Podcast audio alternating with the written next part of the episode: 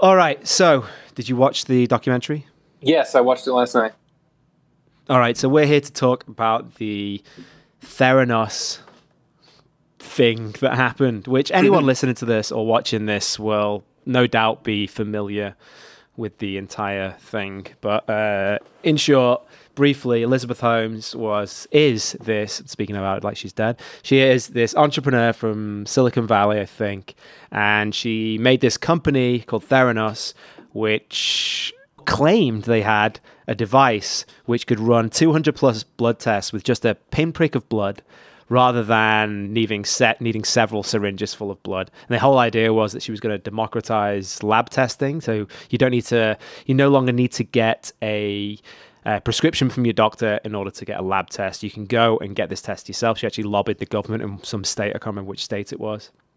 And so the idea was that rather than when something's wrong, you go to the doctors and they order a series of blood tests, the idea is that you take an active role in your health and you mm-hmm. can just order up blood tests whenever you like. The way and you do it as you go shopping. They wanted to have it in Walgreens, you know, so it just be in a pharmacy. You go up, you don't have to have a full syringe full of blood in there. So they remove that barrier for people who are afraid of syringes or kind of know, get a bit like weak when which, they think of like losing blood. Which, which, hey, given given how many epidemiologists we're learning that we have on Facebook and Twitter and Instagram and just in my life generally, I get why it would be appealing for people to want to order their own blood test.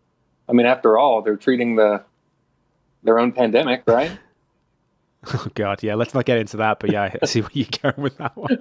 so the whole idea was that instead of having this expensive, complex blood test where you'd have to take a load of blood with a needle, you can now go and order it yourself, just as simple as you'd get pick up any prescription from the pharmacist. And in fact, you don't need a prescription. So it'd be a pinprick, and the test cost pennies compared to what they did. It was like $12 for a test rather than $200. Now, the problem was that she went along with this whole Silicon Valley kind of methodology of fake it till you make it. And she's landed in hot water because, like, almost 15 years later, they ran out of money and they've been shown to be faking a bunch of tests. Their technology doesn't work and they were lying to the public, to the media, shareholders, um, stakeholders, absolutely everybody. They were lying about it.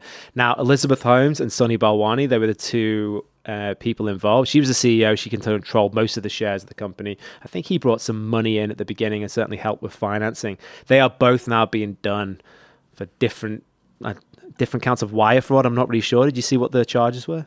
They said there were like a dozen or more counts of wire fraud, and what was the other one? Basically, whatever you call it when you lie to your investors in order to raise money, whatever that's called. There was no medical malpractice stuff, I guess. Not that, not that I saw. No. Well, so they are now the the court case has started, and they've been they've actually had their cases separated. This is what I wanted to speak to you about anyway, because I don't really know anything about law. I know that you're you come from a family of family of law, and you're certainly more into it than I am. And you've studied some of this, um, and the first thing that they managed to do was separate both of their trials, which is apparently a huge win for the defense, Elizabeth Holmes' defense. And now we can see why. The reason they wanted to do that is because she has started to come out. Her, her main line of defense, or the main argument to, for defense, is that Sunny Balwani was the mastermind and he was sexually, emotionally, and physically abusive of Elizabeth Holmes. Uh, I laugh because I just can't believe that this is what the defense is after. Oh, is it? I didn't know that. Sat- being saturated in this stuff for the past few years and reading bits about it, and all of a sudden, like the trial starts, and you find out that is what their defense is going to be. She wasn't really the mastermind; it was him, and it was essentially battered woman sy- syndrome, which was going on here. Now, for anyone who's seen any of the documentaries, uh, any of the press coverage about Elizabeth Holmes, it's hard to that may come as a surprise because she is such a confident, outspoken eloquent, I guess, but she's almost she's the story more than the company. She emulates Steve Jobs. She wears the same turtleneck every day, and she does the same thing as him in that she will have a wardrobe full of just just black turtlenecks and she does lots of public appearances where she has very heartfelt stories about her uncle and how he died and you know his if they just caught his cancer diagnosis earlier then you know she he he could have seen like his um, children grow up, and you know how, how her dream was that you know more people won't, won't have to say goodbye before it's too early. You know, it was just just a beautiful kind of story, but it turns out to have been just a big pile of bullshit. Nearly a billion dollars was lost, a quarter of which, or like a third of which, went on just their legal fees. So can you imagine that? 300 million of the money they raised went just to legal fees. Can you imagine yeah, being a shareholder? Like, or so that might have been, that might have been some of the, there might have been medical malpractice uh, settlements that were paid out in like some kind of a civil settlement. Right, because they were giving people in towards the later phase, they were doing tests on actual customers. Right, which I'm no and, lawyer, but you'd have to imagine that if they know that their blood test results are wildly unreliable and um, patients are like relying on those to figure out if they have cancer or diabetes or whatever, you'd have to imagine there might be some kind of a some kind of a tort issue there. Well, they were doing fa- like tr- uh, tests on they were taking blood from like cancer patients in like varying degrees. Or some on some have just been diagnosed, and some literally a, a death's door. And, you know, so they just it, it's really bad, and they weren't using a pinprick of blood. They were just basically behind the scenes because their device didn't work. They were using full syringes of blood and just sending them just to get normal tests and just lying about it, basically. But then, ever since that came out, there was a, a few um, big you know leaks which came out and a big, few big few whistleblowers went and there was a few uh, articles that came out. And then Elizabeth Holmes still had a bunch of public appearances to be made. And she went on and everyone quizzed her about it and she still lied like completely lied she to kept everybody. going right. She just kept she kept going deeper, yeah, deeper yeah. into the crevasse. As deep as possible. Which, now how, she has to have some kind of psychopathy. I mean no one no one can keep their mask on through all of that. And I, just like one. So you've seen the documentary. I've right? seen the documentary, and the part. And what did you think of her? From what she's saying, from her her demeanor. So we're gonna let's talk about whether she's actually a psychopath of some kind. Which you know, most people say that fits the bill. Steve Jobs kind of fit that bill. You know, Elon Musk. They these are people who are just yes, it has to be yes no matter what, and we just keep going and we keep. I mean, Elon Musk landed a rocket like it landed rather than just getting dumped into the ocean. No, we're going to recover the entire rocket mm-hmm. and it's going to land the same way. It, looks like a, a, VCR and rewind of it taking off. It just lands in exactly the same way. Something which hasn't even been done really in science fiction. No one ever even envisaged that you'd land a rocket like that. They just went, no, no. You know, they they had different you know landing modules and stuff. So. Um, I get the can do kind of attitude and it's the move fast and break things. But the issue is here, they were doing medical shit, and you cannot really have that same attitude when it comes to medicine. Right. So, do you think she's just like any other CEO in Silicon Valley?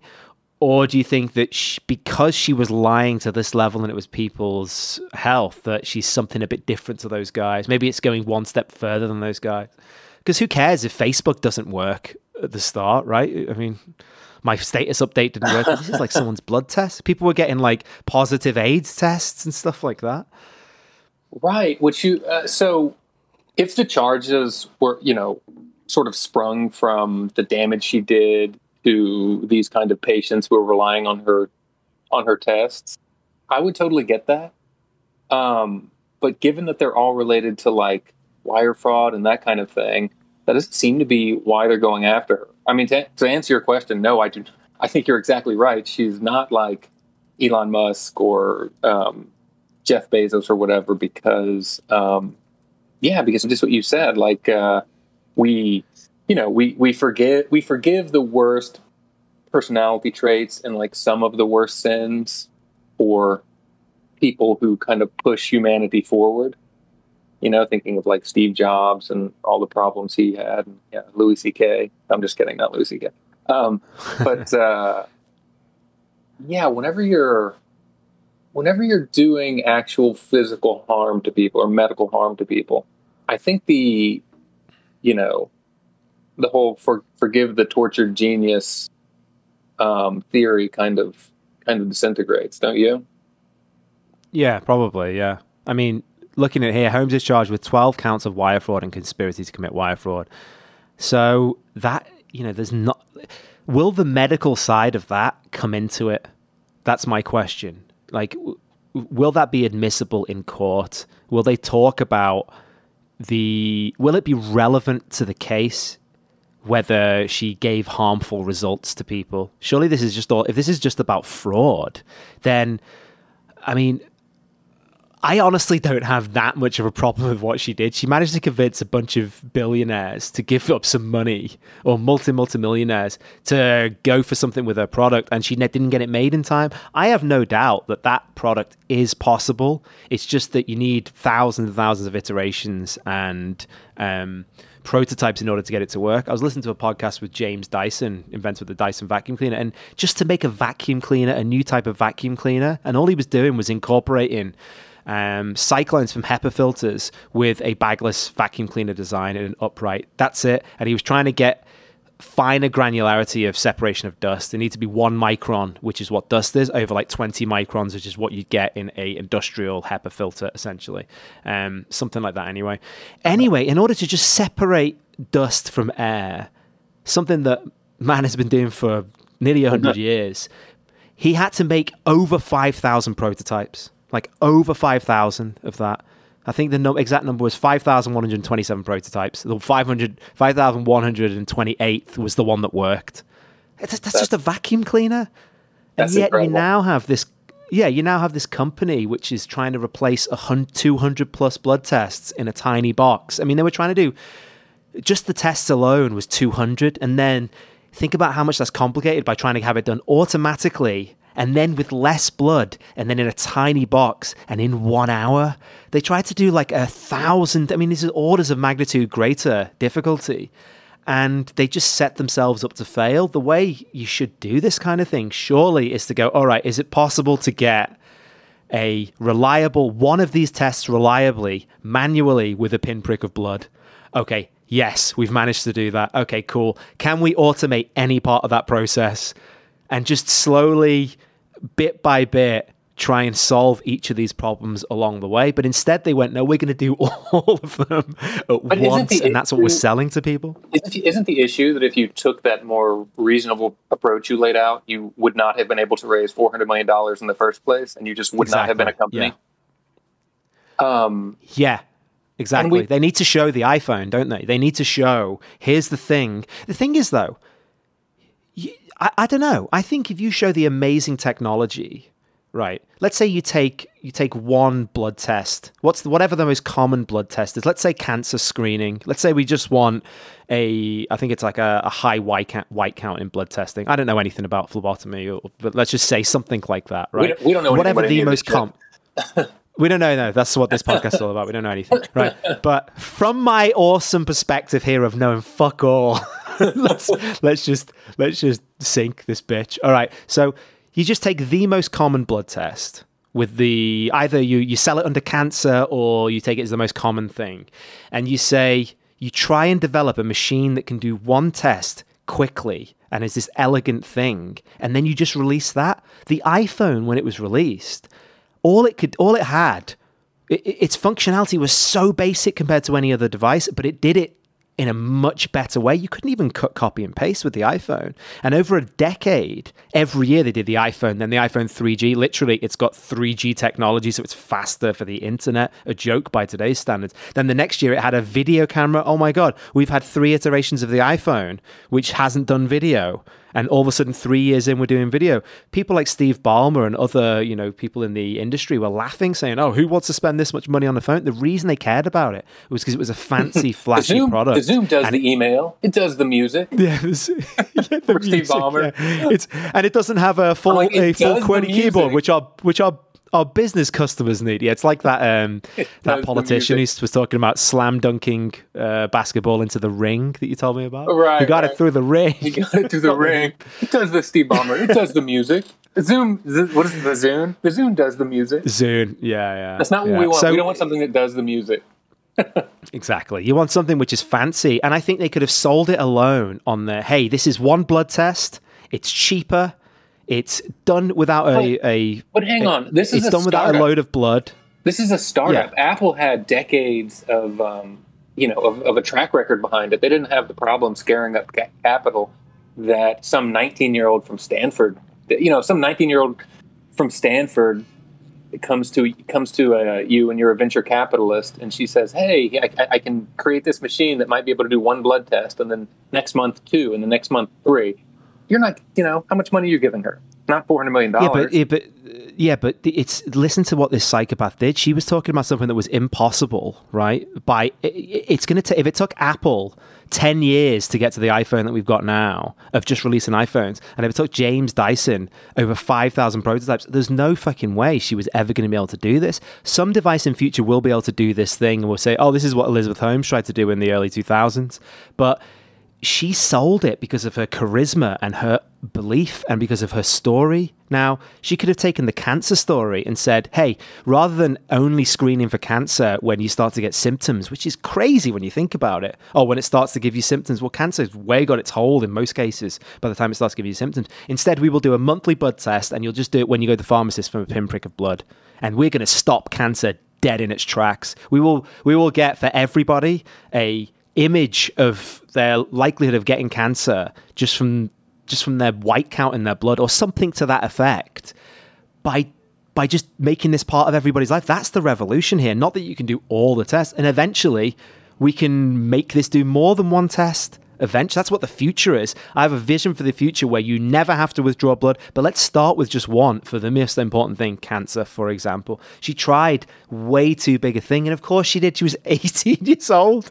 I mean, she didn't even go to engineering school, university for anything. She just started with her ideas and was incredibly charismatic and was surrounded by a bunch of yes people with a lot of money who I also think were quite attracted to her. Did you did you get that kind of oh, vibe da- from it? David David Boies, the famous attorney, you know, he, she was the bull, he was the bulldog attorney who kept uh, going after like the Wall Street Journal and the, the that one employee who who tried to go who became a whistleblower. Um, he was one of the Epstein guys. He was like one of the Epstein lawyers who was on the I don't know if he was on the island, but he's he's all caught up in that. Of course, he was attracted to her. like David uh, David right. Boies. Just a little background he so have you ever seen the um, the famous deposition video of Bill Gates whenever the government sued Microsoft to break them up, uh, you know, from whatever anti-competitive practices, and they and they wanted to break Microsoft up. I haven't, but I heard that it was him oh, for hours giving him grief. I need it. to check that out. You've got to watch yeah. it. Bill Gates, you know, David Boies was so afraid that Bill Gates was going to come across as this just absolute, you know, wunderkind who who um, just like through his sheer brilliance, just won everyone over. He was this great success story. He was like emblematic of the new, uh, you know, hegemonic America.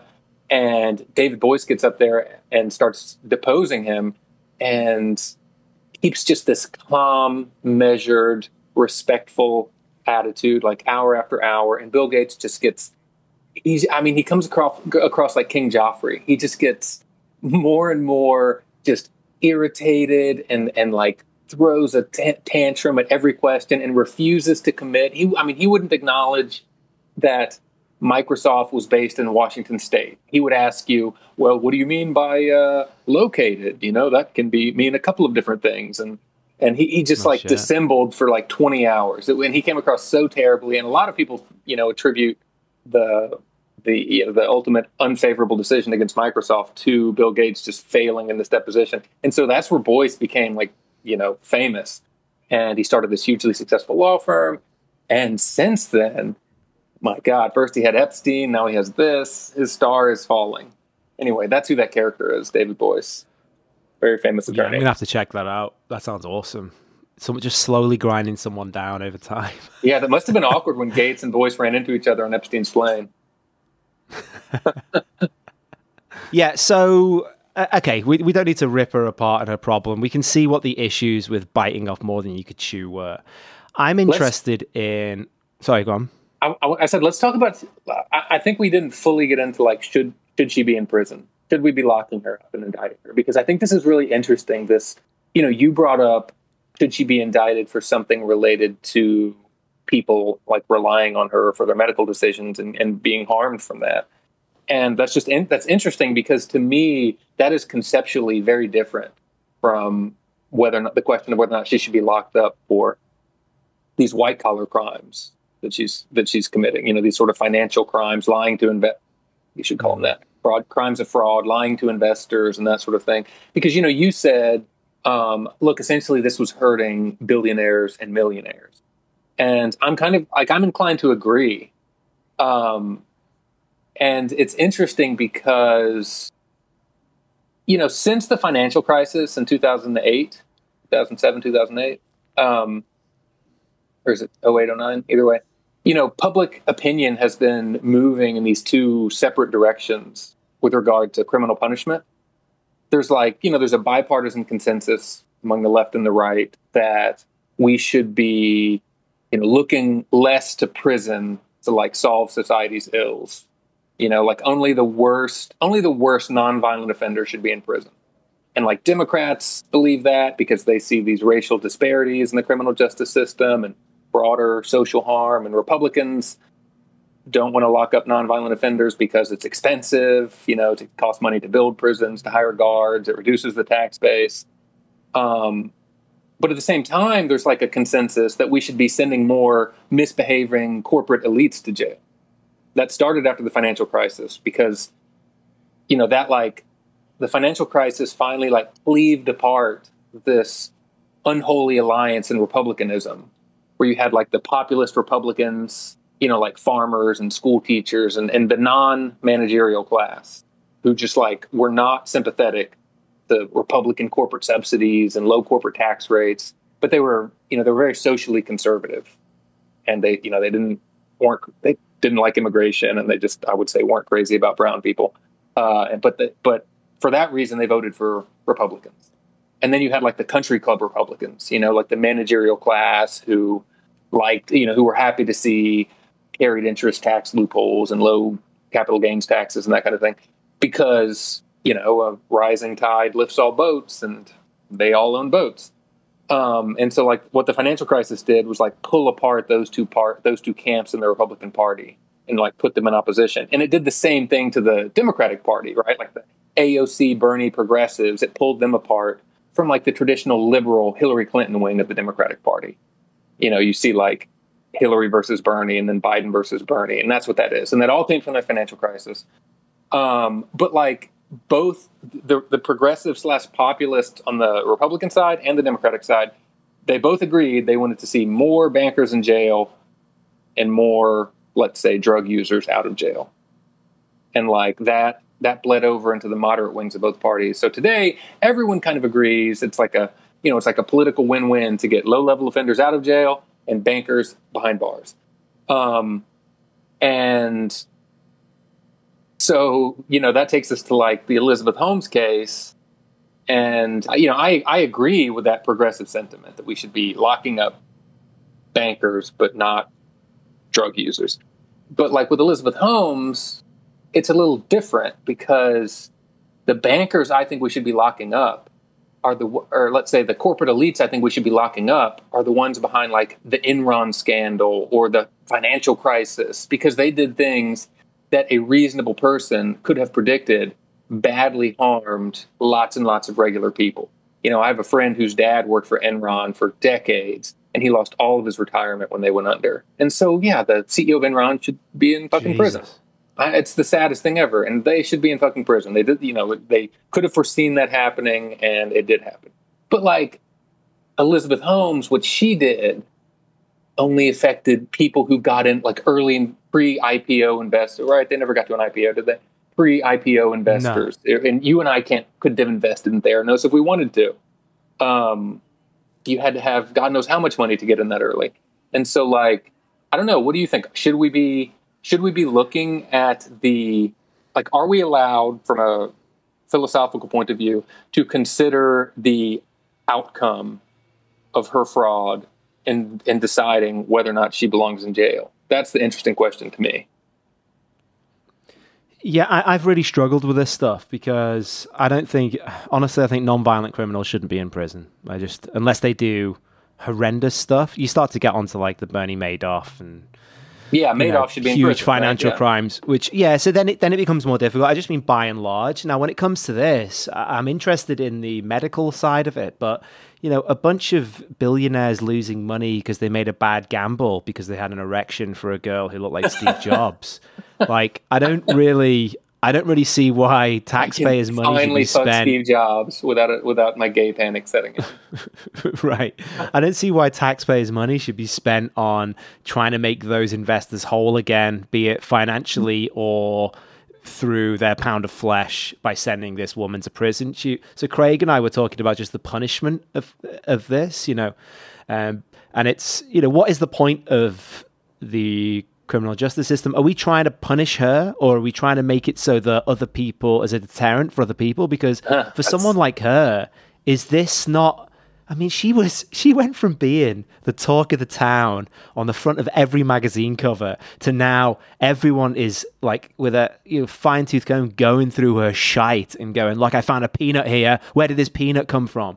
And laughing at her, and she's she's a disgrace. So she's been punished quite a lot. Well, that's true. But then, but if we're, go ahead, but then again, is she, does she care about that? Because Yeah. she's the type of person who would who would who lied to everybody. She she lied to absolutely everybody. I couldn't do that. You know, I, I just don't have the nerve to do that, nor would I want to because I know eventually I'd get found out. And so, is she this type of extra special psychopath who needs punish? I suppose that's the question. What is the criminal justice system there for? Is it to punish somebody, or is it there to deter others, or is it both? Right. Well, so uh, that's what's so interesting is that I think you're you're exactly right, and and in the philosophy of law, that's what it comes down to: is that punishment is meant to either it's meant to deter and or for retribution, and you know, It's for both. in her, oh yeah, or but yeah, so the and or, but in her case, the thing is, I'm not sure there's something inherently wrong with what she did because of the fact okay there's not something inherently extremely wrong with what she did like if we're talking about you know if you're talking about murder well there's something there's something inherently wrong with murder if you're talking about um, lying well there's nothing inherently wrong with lying um, lying can be good, neutral, or bad. It's good. It's good to lie if you're trying to hide Anne Frank from the Nazis. It's good to lie to your grandmother and tell her that you like the sweater she got you for the holidays. Um, but you know, it can be bad to. It's bad to lie if doing so costs a thousand low level low level employees their retirement. Um, how bad is it to lie when what you're essentially doing is um, giving a bunch of billionaires the chance to become a little richer, but also subjecting them to a probably greater chance that they become a little poorer, which is essentially what she did. You know, so in in, in, terms of like the inherent wickedness of her actions, I don't really see a huge justification for punishing her criminally. I think I think the civil the civil penalties that she's definitely going to face, plus, like you say, the public scorn are probably sufficient to def- to deter her and, and and other people like her from like if that doesn't deter you, then probably prison won't either. But um, you know the uh, When you say civil penalties, what do you mean? I'm not up on the lingo. So criminal is prison, civil is fines and shit. yeah fine yeah regulatory fines, and then she's Like going to to know judge saying that. Like Your Honor, can you just uh, dis- you're gonna have to take this up in civil court. Your Honor, can you just uh, let me know what's the difference between criminal and civil court? Oh, criminal's prison and civil is fines and shit.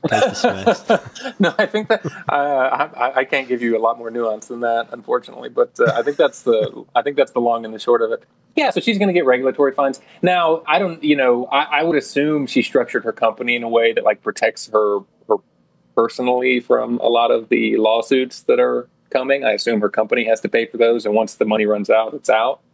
Um, I don't, you know, I doubt they can like go take her home or something like that, but maybe they can. Who knows? Um, but uh, yeah, so I'm just saying that like uh, the only, I think the real question of deterrence is will sending her to prison deter like future people from doing things that actually you know from from lying in a way that actually does hurt low level investors. And um, yeah that gets a little problematic when you're punishing you know when you're punishing john so that one day susie might not get injured. Plus, don't, doesn't does, doesn't everyone know? Isn't just publicizing this enough? Like everyone knows now. Yeah, don't go investing in a bunch of in a company and believing the hype uh, because you could lose your money. I mean, to me, that just is. I mean, you took a risk.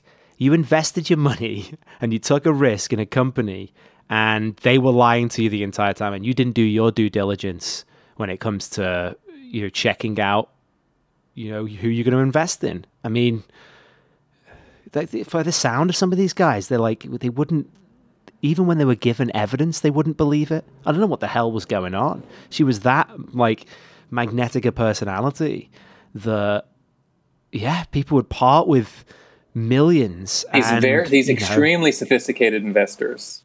It, that yeah, was, that was the most amazing part. I just sort of I just sort of assumed that in the world of venture capital, um, there were, you know, that there were like extremely rigorous um, financial disclosures and um, due diligence and that sort of thing that would uh, that would uncover at, at, least, you know, at the very least, that the company that you were considering investing in was um, based on, you know, was fraudulent. But then maybe that doesn't. Maybe they no one had the chops to actually look into the mechanics of the machine, but that seems like a major flaw in a medical device devices investor, right? Like you lack the expertise, or you can't like hire someone to um, who has the expertise to um, root out a flaw that like that one guy with a with a PhD who worked at the company and killed himself. He he saw it was a he knew it was a fraud. Um, mm. And then so yeah, I don't yeah, understand I don't, it. I, I don't know how it, was, it works. It must have, it must have been partly what you said, just that they were um, that they were kind of like uh, bewitched by this sort of like ethereal kind of per- person that she was with this who had this like atom- right. had this like automaton like you know Dr. Spock persona and you couldn't help but think oh this is like I said some kind of some kind of undecant um or maybe yeah like one of said, the investors was saying they they they invest in the person, not the idea. So they see the person and they see how driven they are, and if the idea makes sense, they go, "Yeah, well, I can put my money here because I know they're going to work really hard to either make this a reality or not." And I'm sure they have more misses than they have hits. You hear about this with investment all the time. You, you invested a bunch of stuff, and one in ten will make you some money, and hopefully you get a unicorn, which would be Theranos, what they all thought that was. But they thought they knew that from the start. I think that's the difference. She seemed like that much of a driven person with such a great story and a great I mean it's a great idea if it worked. It's amazing idea that hmm. yeah, they just it's like a guarantee. So that's why they probably got you know hundreds of millions from some people to go there uh, to go into that company.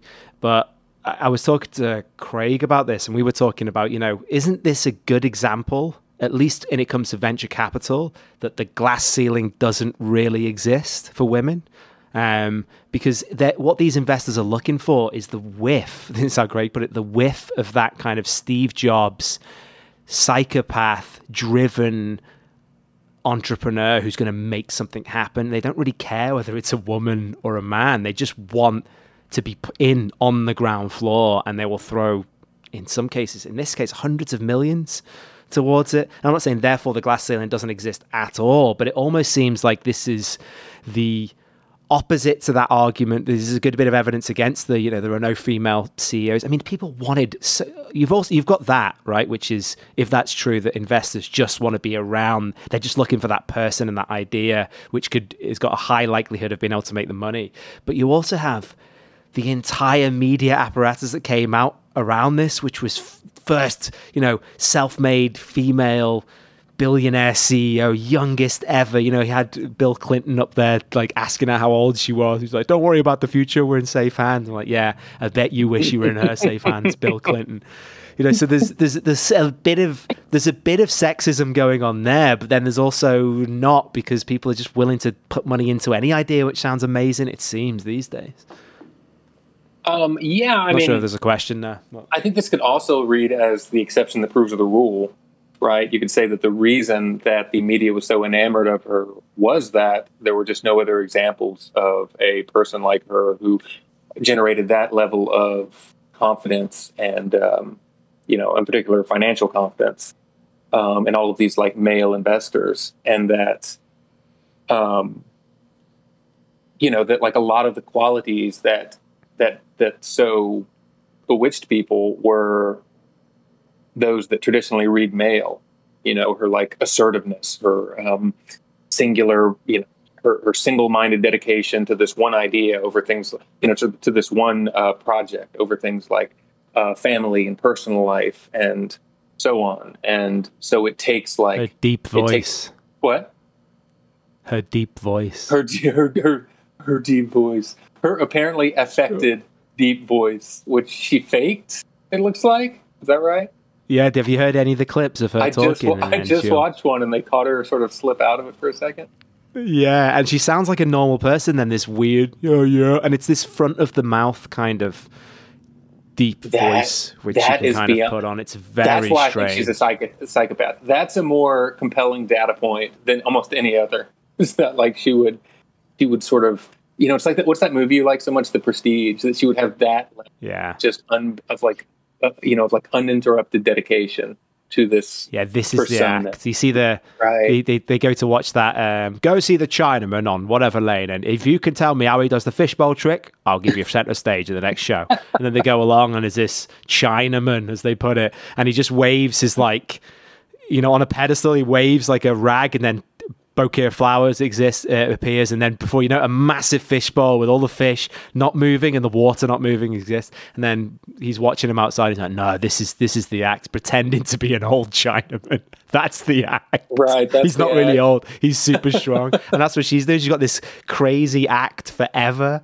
Oh it's yeah. so weird. you know, it's it's so weird watching her and so listening weird. to her you know, speaking of fish and uh, psychopaths what that's reminded me of you know, all of these employees who were kind of like, you know, there was almost like a Wolf of Wall Street vibe where they were just like they were all in it together, and it's some, you know, that or maybe even more like, um, like the Firm, you know, that that John Grisham that book that became a movie with Tom Cruise, where like they they slow, you know, they hire all these talented young lawyers, and then they slowly reveal to them over the course of their careers once they're once they have like a a big mortgage and they bought the nice car, they slowly reveal to them that they're actually this law firm that just like works for the mafia. And then by then it's too late to get out. Um, that kind of like corporate culture at Theranos, it, it, um, it kind of reminded me of, of Moby Dick, which I read earlier this year. There's like this famous scene where um, all of the like you know Captain Ahab is the one with the pet is like the the whaling captain with the peg leg, and they go out. You know, they they start the everyone signed their contracts. They're committed for like years, and they begin their voyage. And they're like a few days in, and no one has met Ahab yet. He's just like below deck and never comes out. But by the and so eventually they're like too far from shore for anyone to turn back, even if they wanted to. And then he comes out, and he within a day or two like reveals the true purpose of their whaling voyage. It's not to, you know, it's not to like catch a bunch of whales and make money for everyone. It's that Moby Dick is this fearsome whale that, that bit his leg off all these years ago. And he's like determined to go find the white whale and kill it, even though he realizes it's probably going to result in everyone's death. And he kind of like, but by sounds, this point, I haven't read that. That sounds amazing. Oh, it's the most amazing book and there's this uh, there's this famous scene where he finally reveals it to them, and he like uh, I've got the book right here because I wanted to reference it. Um, and he has everyone like cross their he calls them braves like they're Indian braves. And he has them like cross their lances and like take the the tip of the spear off and fill it up with with some kind of ale, and uh, and then they all like I think they might cut their wrists or something, some kind of make some kind of blood, essentially like a suicide pact. And he says, uh, here's the quote. He says, um, now three to three ye stand. Commend the murderous chalice. Sorry, commend the murderous chalices. Bestow them, ye who are now made parties to this indissoluble league. Ha! Starbuck, that's his first mate. But the deed is done. He's the one. Starbuck like wanted out of it, but now they've all like made this. I'm not going to read the whole thing, but they've made this like blood pact to go and like die trying to you know achieve this goal together. And so Moby Dick gets read as a metaphor for everything, but it sort of made me think of these kinds of companies where um, once everyone's like the ship has the ship has left port and it's too late to turn back, and you've signed your non-disclosure agreements and everyone's making money and you start to realize it's a criminal enterprise and it's going to lead to your own sort of you know professional death um, but you're sort of united around by this one like insane but also insanely charismatic leader in this case ahab in that case elizabeth holmes uh, and at the end of the day everyone dies. Actually not everyone dies but almost everyone dies. Yeah she's she is definitely she definitely fits that bill doesn't she? Like definitely fits that. Just the charismatic leader and you either you know they if anyone ever had any issues with, you know, hey, we're, we're, I didn't realize we're sending blood off in, we're doing the exact thing that we said we're not doing. We said we're here to replace blood to normal blood tests and behind the scenes we're faking it and we're just doing normal blood tests and we're still right. withdrawing a load of and as soon as I start telling them about it they're like hey you're just not a Silicon Valley kind of person like you need to get out of here so it's the equivalent of just throwing someone overboard if they in any way yeah, start exactly. to you know you know so you might be it's maybe a mutiny here so no walk the plank you know and non-disclosure agreements and they've got the might of like crazy lawyers behind them they had that lawyer that you were talking about who went up against Bill Gates and uh, he was they gave him shares, so he was like right. invested in the company. Totally, he had totally incentivized to do anything. Yeah, totally incentivized to, to destroy your life. Like, uh, yeah, crazy. I don't. That one guy, that so, one former employee, had to spend half a million dollars in legal fees. Half just a million. Yeah, his family had to like and sell it. The... His rich family had to like sell their house and he was the grandson of the other guy who right. was in there, uh, who was like, oh, that was heartbreaking. That he was? essentially chose the grandfather. Essentially chose Elizabeth Holmes over his own grandson. Pussy is undefeated throughout history, undefeated. uh, all right, so civil penalties. I don't know. I don't think she should go to prison for this personally. Not for I don't think she should either. I don't think. I think you no, should I think it's, to. Mm-hmm. Yeah. I, I, just don't. I don't see that as something you go to prison for, especially when it's not. You're not ruining other people. She hasn't ruined any people's lives who invested. They just made bad investments. So she'll right. never get investment from anybody ever again. She's yeah. an absolute laughing stock. I'm sure she won't be able to start a company again, or you know things like that. I understand. I, I, I get, but uh, and maybe she should have to, you know, you know, some kind of fine or something. But like mm-hmm. Really? I just don't. Can you? I don't you, get like, it. Ban, I think that can you ban someone from working in Silicon Valley. I don't know. I don't think you can. I don't know, but she's apparently she can't be the CEO of a company for ten years or oh, something oh, really? like that. And, oh, that's know, interesting. Yeah, there's some, that. there's the there's that that kind of thing, but of a public company, I think it may have been. I, sh- I, should have my facts straight before I get started. But but prison time, I don't know. I mean, she seems like a, a psycho, though. I mean, she has she's just had a baby. I mean, who just who when staring at 20 years thinks time to get pregnant like you know and will that come into it you know there's a jury there uh-huh. will you know when, the, when let's say that the the prosecution because they, they've argued i don't really i'm just learning how these cases kind of work and they had to they apparently the defense tried to stop any record of her extravagant spending on like personal private jets and jewelry and stuff like this that she billed to the company as an expense. They tried to have that inadmissible as evidence and the judge said you'll have to object to it as and when it's brought up because it may be relevant to the case. Now, they were apparently worried that, you know, this jury of her peers who aren't really her peers, they're just normal people, will see that she isn't this person who was just in it for the the business and she didn't cash out her shares but she was still living this extravagant lifestyle of private jets and stuff like that. And they think that that may therefore make those jurors want to convict her because they cannot you know relate to her and they just see her as someone who needs to be punished. Now my question is will that stuff play into it for a jury? If someone starts to bring up things like um, she also had a baby. What type of person has a baby and then puts the baby on the line? You know, you're not no longer convicting Elizabeth Holmes. Now you are taking a, uh, you're punishing the baby as, as well, basically.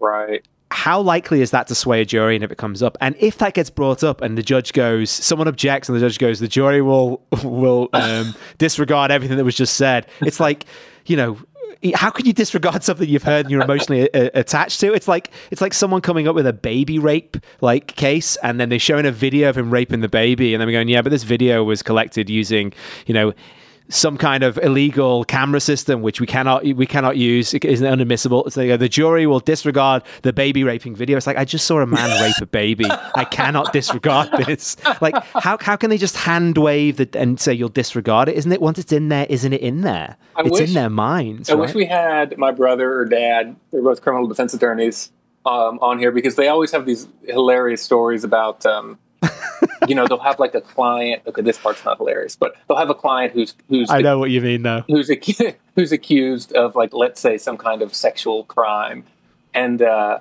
but the um, you know the accuser will have like accused two other people of a sexual crime, and they were both found not guilty, or they were never charges were never brought, or something like that and then like the prosecutor will file i think it's called a motion in limine or something like that which is which is like a, a judicial order that says you, that says to the other side you are not allowed to bring up this topic at all you know under no circumstances can you bring up that she has accused two other people and they uh, you know were found not guilty or they were never charged or she was caught lying or something like that.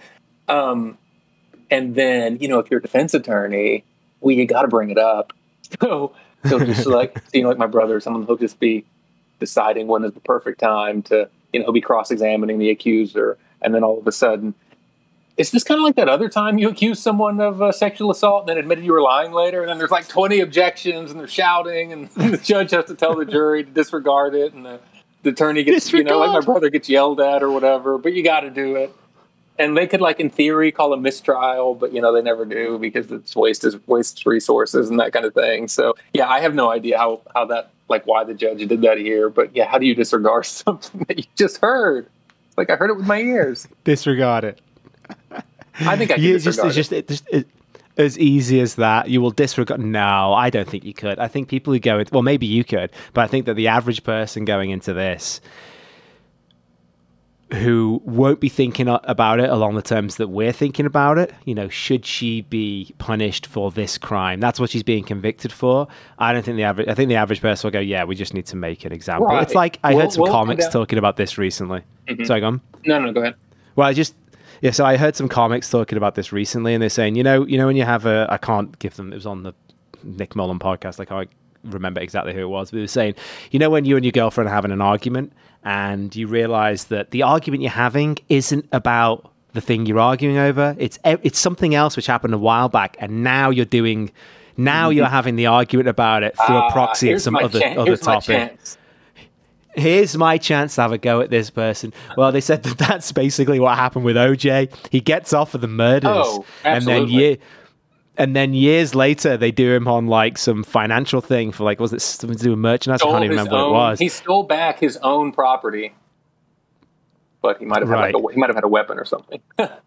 and then they convict him and they give him like the maximum sentence. And, yeah. and, like as he's there, he's like, "Oh, hang on, this isn't about this at all. This is right, about that right. other thing." well, this is it's yeah, the same yeah. kind it's of the make, it's the sports makeup call, right? Like the football ref misses this really bad uh, call and it like swings the game towards team A and they feel bad and they're embarrassed. So then later on, they call some bullshit that they would never normally call to sort of make up for it and even the game again.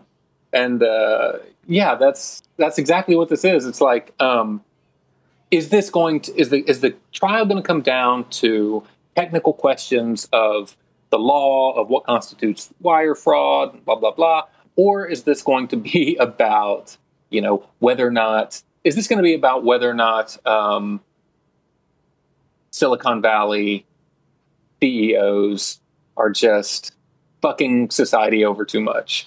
That's what it's going to be about, or whether or not Elizabeth Holmes Elizabeth Holmes is uh, yeah is she like too jet set and too disconnected from our lives for us to empathize with her in any way? It's going to be about one of those two things. See, I feel bad for the people who relied on her for, you know, for medical. It's the normal people who went there and bought a product and it was incredibly detrimental to their life. you know, and it's yeah. you know bad diagnoses and relying on something and having to go and you know, there was one guy who they said he was pre-diabetic, uh-huh. and he was like, "What?" But I cycle to work every day and I eat really healthily and I have done for twenty years. So he goes and gets his blood work and they're like, no, you're the picture of health, absolute picture of health. It's like, what the hell's going on here? Um, it's and then in the worst, that's a trivial case. And in the worst cases, you have people, you know, the missing. they're just wait wasting people's time who have cancer or misdiagnosing things and scaring people or you know they're sending people down the wrong track so they miss the real problem you know just all the problems that you have with the medical field and why you have to be incredibly careful i'm not against billionaires i'm just you know this is akin to me going and having a problem because I put a thousand pounds into some kind of cryptocurrency and you know I lost the money because it was a pump and dump scheme and now I want the government to go in there and put this person in prison because they promised me all, you know, you know what I mean? That's what it feels like. It's like, well, you just got to be better at investing then. You made a bet, you lost, and you bet this person wasn't, wasn't a historical fraud, and you were wrong. right. Um, yeah, yeah, I don't and, see what she could this, be convicted over. I, I, don't see of, it as a crime. Right, right. Yeah, I mean, I, I have no idea why they didn't indict her for some of for harming some of these um, yeah for harming some of these people who relied on the blood tests but the fact that they're um, indicting her for this wire fraud stuff it, yeah it's i mean this this does have like a whiff of consequentialism about it but you can't you know you can't help but think that um, if the worst outcome was that a billionaire stood to stood to make hundreds of millions of dollars but instead lost you know $10 million, um, you can't help but think that that should factor into the whether or not she should be indicted, the, the sentencing, even the verdict. Um, and I don't know. I think that I think there's a good chance the jury is going to see it that way because it's just hard to muster a whole lot of sympathy. And you know, that's not to say that you. That's not to say that um, you know that like empathy or that that like being able to identify a specifically harmed party need, must be a prerequisite for like punishing someone. But if there isn't a like a party who was really da- who was really injured in a way that's substantial to their life, then you need the crime, the alleged crime, to be like inherently wicked in some way. Or otherwise, right. I just don't give a shit. Like if someone's drinking and driving and they didn't and they get arrested, but they didn't hurt anybody, well, I guess that's not inherently bad either. But like the foreseeable consequences of it are awful. You know, you could have done untold damage. You could have wiped out a family. But like the but that's just not the case here. There's not like a there's not like some reasonably foreseeable consequence that was just terrible. And the thing in and of itself is not inherently immoral. So it's just hard for me to want to throw someone behind bars, as you say, or as you say, it's hard for me to want to deputize some people to like kidnap someone and throw them in a cage because of something that's not inherently wrong and and didn't really injure anyone that I give a shit about in a, in a way that I give a shit about. Yeah, yeah, can't believe it. We actually agree on this stuff. yeah, it's uh it's it's it is funny though. The whole thing has been hilarious. Like you know the the, the everyone wanted so badly this woman to to be the next big thing. They were uh-huh. so desperate for it that they overlooked the fact that she's a fucking psychopath. Completely overlooked it. And now in retrospect, it's creepy. You know how crazy she is. Like she doesn't blink. She's got this fake voice that she puts on. She wears turtlenecks. She like right. threatens people at work for walking out on her. You know, and then you see all the cringy Silicon Valley stuff that they do. Like they get one FDA approved uh. um, uh. test for like a rarely used herpes thing uh, test. And then next, they've got a bouncy castle and they're all jumping on it. They're coming out to MC Hammer, and then they're all yeah. together as a tribe shouting "fuck you," mimicking like it's the uh, so... Microsoft party, the Microsoft celebration, oh. or whatever that was that everyone, you know, where Steve Ballmer and Bill Gates are dancing. Oh god, it is yeah, that so was cringe. And there's a movie being made now about her with Jennifer Lawrence playing her, which is ridiculous. Jennifer Lawrence is. is so hot, and Elizabeth Holmes is well, just not. She's too creepy, like to be hot. And now there's this movie being made about her. But you know, uh, this is what happens with these. Isn't it funny, right? Bernie Madoff, like Bernie Madoff, was played by Robert De Niro in a movie about him. One of the greatest actors of our time. Okay, he's done some terrible movies, but undoubtedly one of the greatest mm-hmm. actors of our, of our time. Um, and like that's like a reward for be for doing these crimes you know like that's that's a reward for doing these crimes you go well yeah. you know i may be in prison but here's robert de niro playing me in a movie now she's got fucking um that chick from hunger games playing her. It's just unreal. Like this might be she may be loving this entire thing and in her mind which may be true you know she just they just cut funding too early. That she probably could have done this. It probably would have taken her 100 years. But I think that eventually this thing is going to be possible. Of course, it's going to be possible to do these tests eventually, um, but well, I don't let's, know. Let's discuss the uh, real quickly the New York Times article, which New York Times oh, got a lot of blowback for publishing an article. They've since changed the headline, but the original headline was something like "Sexism is the reason Elizabeth Holmes is standing trial." Um, now, keep in mind, in most in most newsrooms, the per, the person who writes an article is not the one who writes the headline, and then so and, and a headline does not necessarily reflect the contents of the article, um, and this pisses off a lot of writers because they'll write what when you read it is a very reasonable and sort of well argued uh, uh, article, but then like the headline will be something super splashy that, that like hones in on one minor implication of their article, and they've changed it since then. And I think that's what's ha- that's what happened here because I read the article, and I don't know if you read it. Did you read it? The op-ed. I think you Times? know. I think you know that I didn't read it. Alex. The Elizabeth. It's now I called. read a New York called, Times article. it's now called the Elizabeth Holmes trial is a wake-up call for sexism in tech. That to me sounds reasonable. Um, when you read it, the argument is, argument? The argument is essentially this: it's that look, um, the fake this fake until you make it um, philosophy has been practiced by you know any number of like enfant terrible Silicon Valley bros, such as Adam Neumann, Newman, how do you say his name? You know, the WeWork, um, the WeWork dude who was like, who when he finally had to disclose some of some like financial health statements, turned out WeWork was like, you know, was not just not just go not just not generating a profit, but was like racking up billions in debt every year, and he got run out of the company, and they had to pay him like two billion dollars or something. And then Travis Kalanick, you know, the Uber. Yeah, CEO. he took a profit. He took like billions. He's a billionaire. Yeah. Adam Neumann got paid in the billions for his, you know, quote unquote severance. I mean, it was had something yeah, to do with the way his compensation. Elizabeth Holmes is is is skint. She's got no money. But the problem she's is like, the problem is these. She's not even enriched herself doing it. Right, like, right. And and these these you know these men, these male CEOs are all like back at work in Silicon Valley. They said uh, Kalanick has raised like hundreds of millions, hundreds of millions of dollars for some new venture.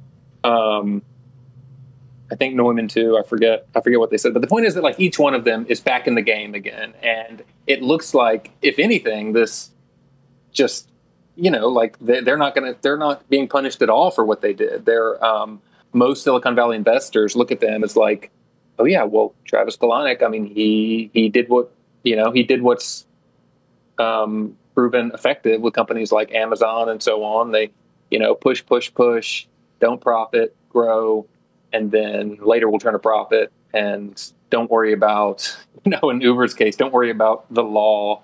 Just um, get your product out there and, you know, worry about the regulations later.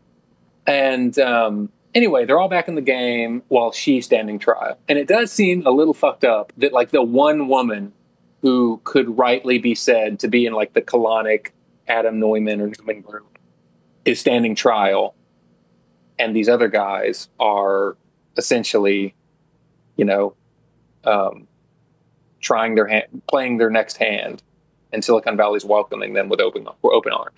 That does seem to at least uh, suggest sexism, don't you think? Well, there's definitely something to be said for that. I think I don't know whether it's necessarily sexism, but it may have been caused by I don't know. I don't know.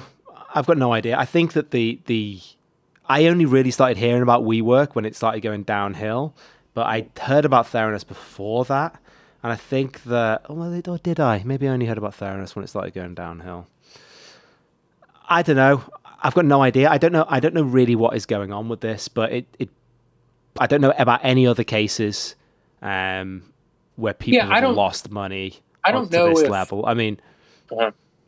Well, I mean, I don't know. yeah, if, like, I just I, I have no I have no idea. I just think it's I think it's just an easy thing to say that it's sexism. So what's the what are they saying that because they were embarrassed by a woman they need to drag her through court, or because they lost money to a woman they need to drag her through court? Surely people want in all cases to be able to get some of their money back, um, or to punish the person who lost the money.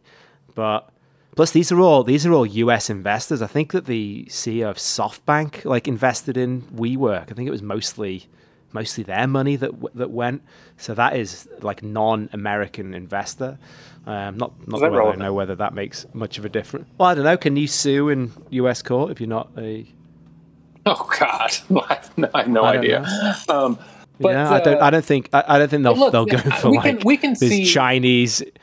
we can see a pretty obvious like disparity between Adam Neumann and uh, Travis Kalanick and a number of these other enfant terrible type um, male Silicon Valley CEOs who are like who have I would assume I don't know if this is the case, but I would assume have um, sanctioned or overseen business practices that an eager enough prosecutor could indict them for if they wanted to.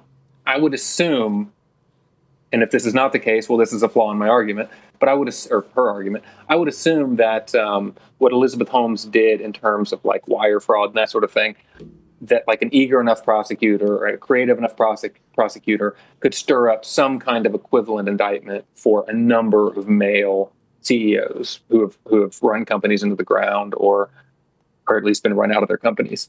And instead, Silicon Valley has not just like forgiven them, but has essentially sanctioned their management style, their behavior, and rolled out the red carpet for them in other ventures.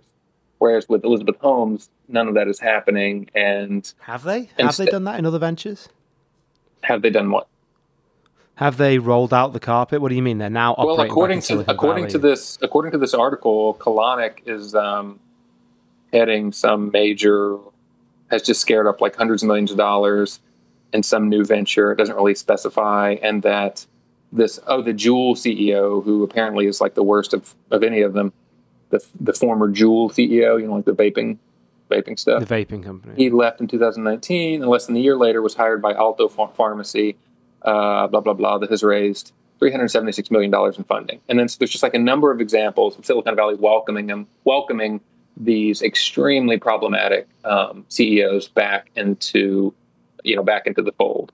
Now, I don't know. Well, there's know, the two sides, isn't there? The, C- the Silicon Valley welcome in the back, and then there's them being indicted uh, on criminal charges. I mean, uh, we'll have to see with Elizabeth Holmes whether she gets welcomed back. But the I'm interested in them getting indicted for potentially 20 years in prison just seems so over the top for this. I don't know why it's happening to her, and maybe I don't know the ins and outs of it, but I'd just be cautious about. but you know it's not sexism. No, I'd just be cautious at immediately going, it must be sexist because it's a woman. I think that that is pretty sexist in of itself.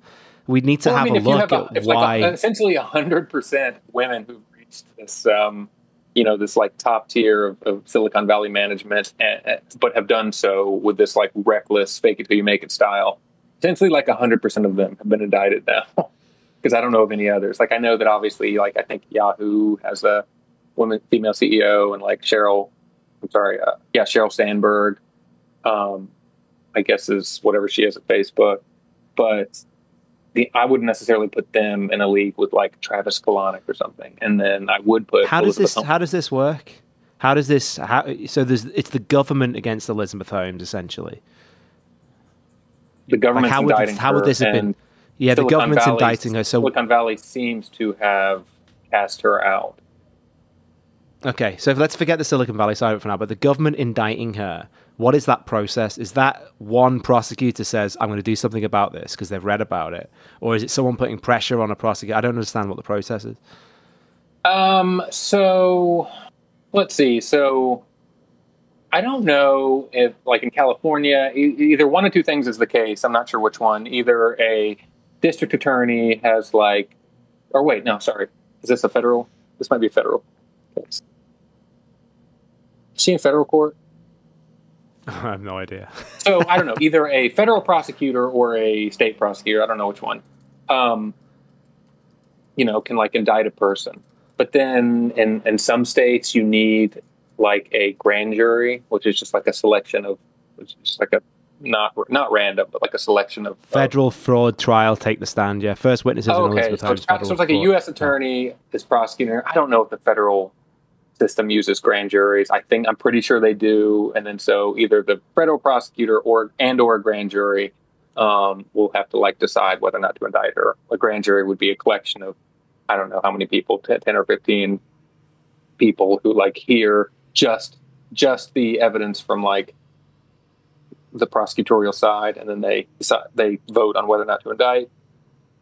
It that might be the case, or the U.S. attorney gets to make the decision all on his or her. I, I don't know. So okay. I don't know how. the claim, would, the claim would be that those people were sexist in in doing this. Well, I, I, mean, look, what are the what are all the forces that go into a federal indictment of a high profile person like Elizabeth Holmes? I mean, I don't know. And again, what I'm not I'm not I'm not propagating some kind of overarching or complete specific like theory with specifics of how sexism directly leads to her prosecution. What I'm saying is there's a massive disparity here and one obvious difference between her and all of these other misbehaving Silicon Valley corporate leaders is that she's a woman and they're men. And that is, let's say, if nothing else, prima facie evidence that, or a prima facie reason to think that uh, sexism might be operating on some level. Would you at least give me that? Yeah, maybe. Yeah, I mean, but you have to then look at on the you know maybe maybe it is operating there who knows but it, it, seems like there's evidence that there's lack of sexism when it comes to investing in fact it's the opposite all you need is a female to come up with a decent idea and to be you know charismatic leader an entrepreneur and all of a sudden you have millions of nearly a billion dollars plowed into her from a bunch of people and her being on the front of every magazine and you know people are waiting for the, for this opportunity. Now is that sexist in and of itself? It's like let's ignore the fact let's not put put a woman under the same kind of scrutiny than you would a man because hey we just need a woman. Maybe that's its own form of sexism but um well i, I would say if you're not if you're not going to if you're not going to allow just a handful of data points to convince you that her treatment in the criminal justice system is sexist. And I'm certainly not going to allow a single data point to refute um, operational sexism in Silicon Valley. You know, her being a single yeah. data point. Yeah, I get that. Um, that's all I've got. It's too late. I just think that sexism is it's it just feels like a lazy it feels like a lazy argument. Oh, I think sides. it's see that's it's so just, funny. I think it's I, I, think what's lazy is um like is is is refusing to analyze, you know, this uh, process through that lens at all. You know, I mean, sure, just assume, sure, just concluding sexism because she's a woman and they're men and the treatments are disparate is lazy. I'll give you that. But equally lazy to me is, um, you know, is rejecting sex, uh, sexist analysis out of hand. Right. Yeah, I think that's fair. Cool. I think that's fair. The problem is when the second you start talking about sexism, it it becomes the entire conversation, and you start to get a bunch of other interests involved. So you you know, is this case going to be about sexism from the from the defense's standpoint, I think that's a good argument to put in. You know, that she's she, Craig and I were talking about this today, and we were saying she's fighting for her life. Of course, go for every tool that you can, including mm-hmm. this guy beat you, rape you, abused you, whatever, whatever it is, just to stay out of prison. Um, and the sexism argument as well. Why not go for it? But you're going to start to I don't know. Just I don't know if it's if it's going to play well with a jury, given some of the evidence that's going to come against Yeah. her. It's going to depend on the I just- jury. you know, it's Yeah. so going to depend on the jury. Uh, one last question: What happens if, let's say, she gets off, they don't convict her, and then publicly she says that essentially she was lying in court, so that Sunny Balwani didn't actually abuse her, and she purposefully misled people. Would she be then done for lying under oath? Would that be a separate charge that would come out? Lying under oath, perjury is a is a is a felony. So she she could be. I mean, people are very rarely prosecuted for perjury, is my understanding, because it's just so hard to prove that someone was lying. That's a, you know that that bring that you have to sort of prove a mental state, which can be hard. Um, and what people often say is you can't prove a negative, which is just totally incorrect. You very much can prove a negative. That's a that's a axiomatic principle of logic. But anyway, um, I assume if someone came out and said, "Hey, guess what? I lied under oath," ha ha ha, and thumbs their nose like that, they would be indicted. But I, I don't think people get prosecuted for perjury very often um, in a situation like this. You know, maybe that's so not true. Maybe in federal court they do. negative. Sorry. I was just going to say, you say you can't prove a negative, but that Theranos machine certainly couldn't prove a negative herpes test. Nice. no matter how hard they tried. What, uh, Fucking what a piece Why of would shit. she, I know? Why would she come out and, and and say she lied? Why is that even? I don't know. I Yeah. was I was just we just it just came up today when we were talking about it, and I thought I'd ask you. I forgot. Yeah, they the could they could charge why. for perjury, sure. Um, and I think that like sometimes when prosecutors feel, feel humiliated if they if they see an opportunity to, you know, indict for perjury, they do. That's another. Oh, and especially if it's a woman, eh, Alex? Then they definitely feel humiliated. I, don't, I don't know if the prosecutor a man or a woman. I don't know.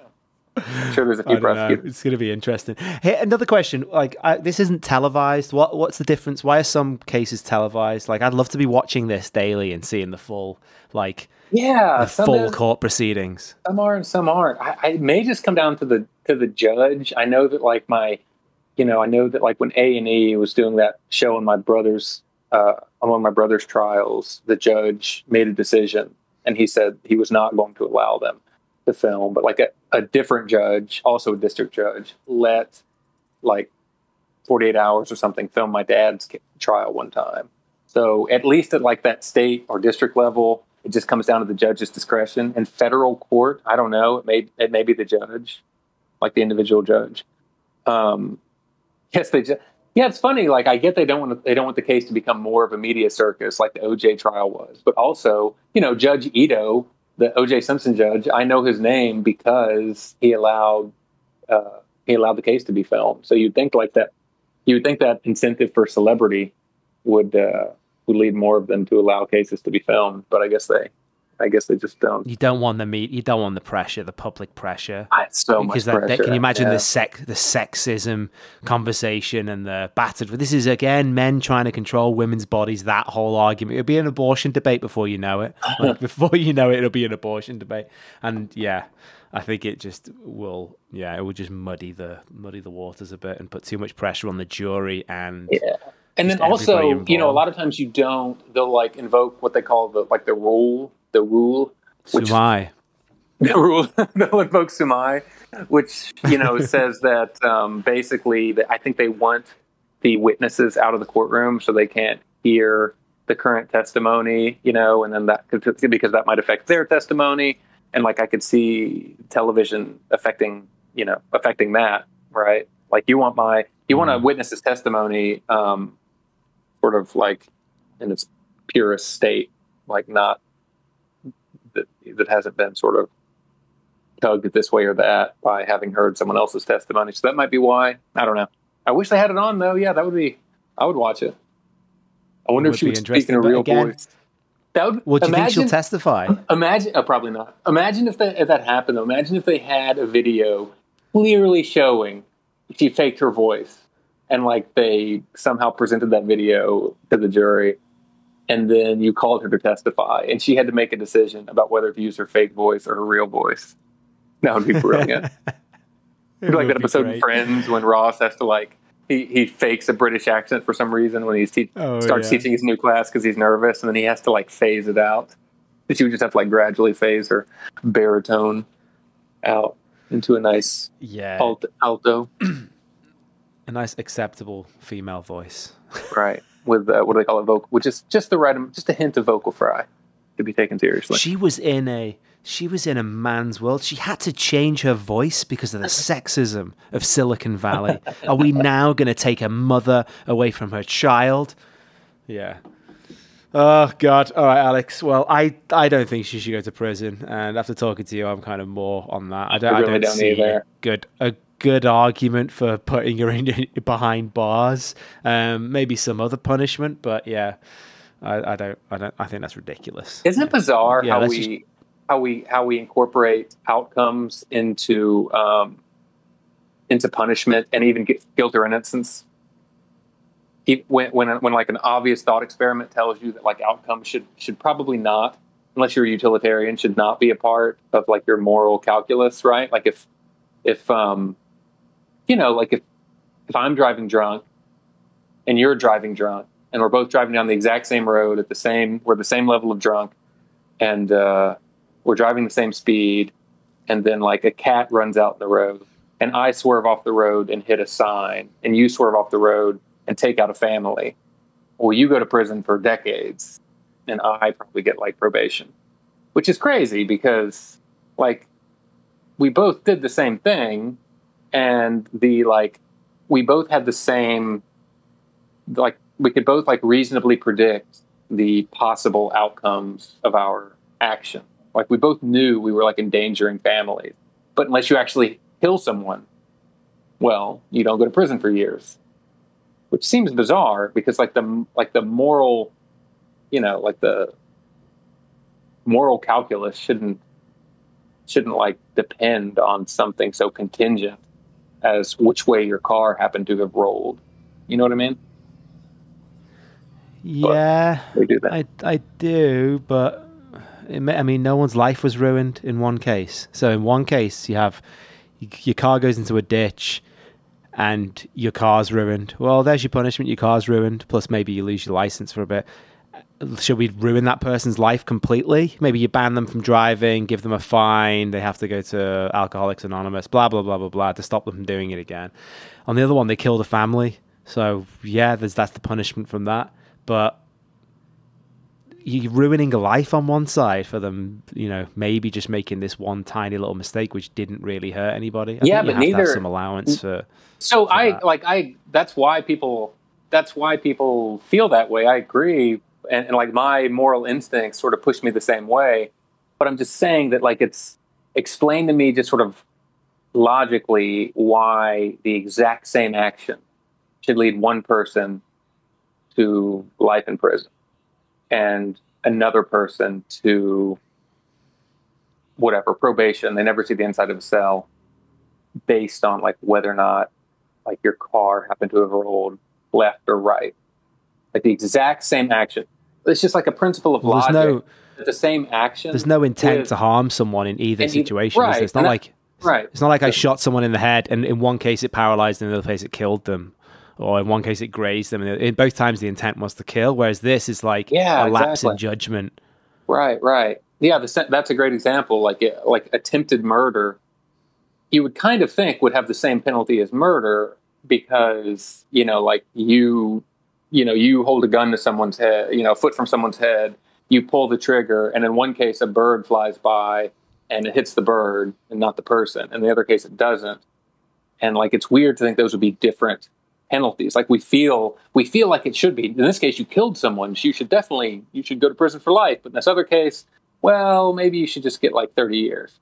And that seems very strange because surely the like the moral like worth of that action or like your moral desert shouldn't change if your mind was in the exact same state in both situations. You both had that mens rea criminal intent and like the situation was exactly the same except for one little contingency. A bird flew or did not fly between the person and the gun. But that, you know, but then it also seems really uh, unintuitive to send someone either give someone life in prison for like let's say drunk driving and hitting a sign or like give someone probation for drunk driving and killing a family. Like that's so like that's a morally repugnant feeling, like concept. But it's just like very hard to explain and uh, sort of unless you're a consequentialist, like a utilitarian. It's just like very hard to explain why you would punish someone differently for the exact same action. Like surely, but the isn't the whole point i get i get what you're saying but isn't the whole point that you take a blended approach with all of this you look at intent outcome yeah that's what background we do you look right. at it's it's multivariate isn't it rather than Yeah, just one absolutely. thing That's exactly right. We take a we take like a hybrid consequentialist slash the other the other branch is called like deontologist kind of uh, view, which I think doesn't make any sense. I think you either have to be you either have to be a consequentialist or you have to be, you know, you have to think that like um, the sort of your sort of moral calculus can't include outcomes, or it can. I don't think there's any.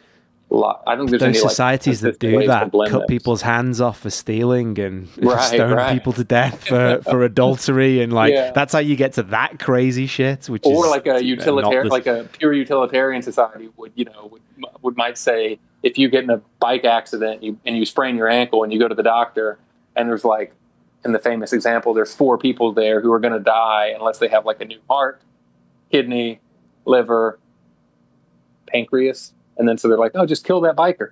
They just kill you and they take your organ. Um, yeah but yeah, it's. I just think it's funny how we focus on outcomes when it's not clear that, that that's not really clearly a defensible thing to do, um, logically. But that's a side note.